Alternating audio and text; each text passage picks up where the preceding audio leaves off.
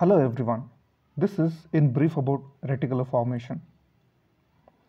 Reticular formation includes those parts of brainstem which are characterized by fiber bundles and nuclear masses with discrete function. It is scattered throughout the central part of brainstem. Its connections are complex and extensive. There is hardly any part of the CNS with which the reticular formation is not connected and there is hardly any function of the body which is which does not uh, influenced by reticular formation. There are reticular excitatory and inhibitory areas. Excitatory areas are located in reticular substances of pons and midbrain.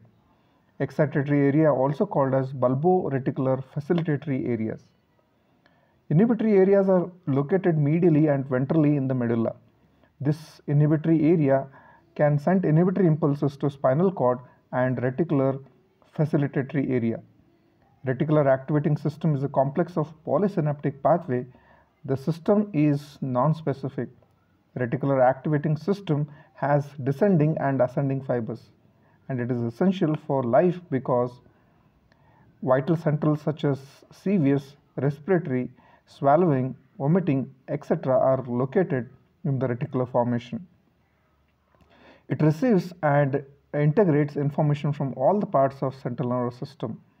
Its neurons send axons to the most regions of brain and spinal cord. Thus, the influence of thus it influences all the parts of CNS.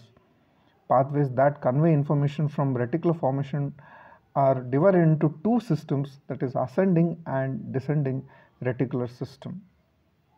Coming to ascending reticular system, this the ascending reticular pathway is also called as reticular activating system that is RAS. It is a complex poly- polysynaptic pathway whose fibers extend from brainstem to thalamus.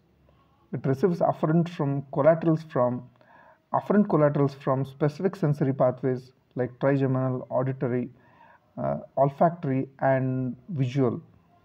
A single peripheral stimulus gives rise to impulses which ascend to the cerebral cortex via two pathways the specific sensory pathways, which are responsible for sensory discrimination, and collateral branch uh, given to the reticular formation. From reticular formation, impulses reach non-specific nuclei of thalamus and from there cerebral cortex through non-specific ascending pathway. Reticular system functions by arousing consciousness without which sensory discrimination is impossible. Pathways for arousal and alertness. Some fibers from cerebral cortex, especially from the superior temporal gyrus and frontal lobe, descend and join to form corticofugal fibers. Together with reticular uh, activating system, the system provide pathway by which intracortical events can initiate arousal and responsible for alerting emotions.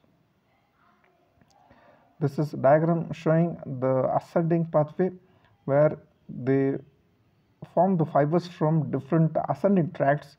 They go to the thalamus where they go to the interlaminar nucleus and they will form non-specific thalamocortical radiation and they create a sense of awareness.